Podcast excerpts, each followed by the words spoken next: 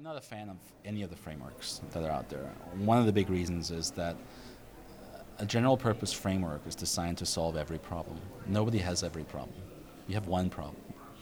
I much prefer the targeted frameworks. For example, WordPress is a framework. It's a framework that's targeted at blogging. Chances are, if your problem looks like a blogging problem, you're better off using WordPress than any of the other general purpose frameworks out there because you're going to end up using more of that particular framework than something else.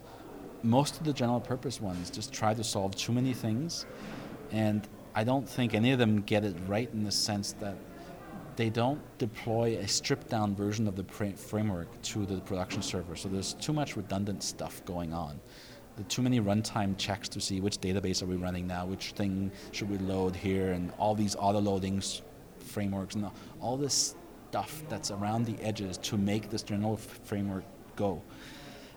I, I think that's too much gear. It's just too many working parts.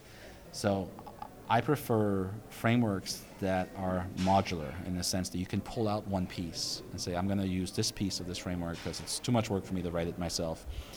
Um, and in those, there, there are some frameworks that are better than others. There are some frameworks that completely fall apart if you try to just pull out one piece and not use the whole thing, and others that work in, in modules. Um, but in general, I, I'm just not a big fan of the frameworks. I'm not going to pick one and say this is the best because it really depends. To be, look for if you're if you're asking the framework question, look for a targeted framework first. See if something like WordPress or Drupal um, one of the others that actually target your problem in your category, if that fits, go for those way before anything else.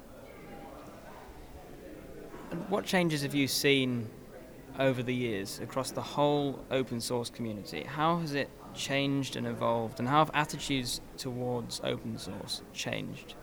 Um, and kind of what's the future for open source? What what do you say to those who still don't trust open source? They still uh, businesses don't see it as a viable alternative. Right. Well, I think those folks are living in the past a little bit at this point. I think we've gotten over that initial distrust of open source. Um, you look at all the successful web companies out there, every one of them uses open source everywhere. Most of them are running Linux these days, right? Most of them are running MySQL or Postgres databases. There might also be some Oracle in there, right? But they're running, nobody runs a proprietary name server or mail system these days, right? Lots of the critical components of the web are entirely open source. So I think we're well past this distrust of open source software. It just, it's just living in the past.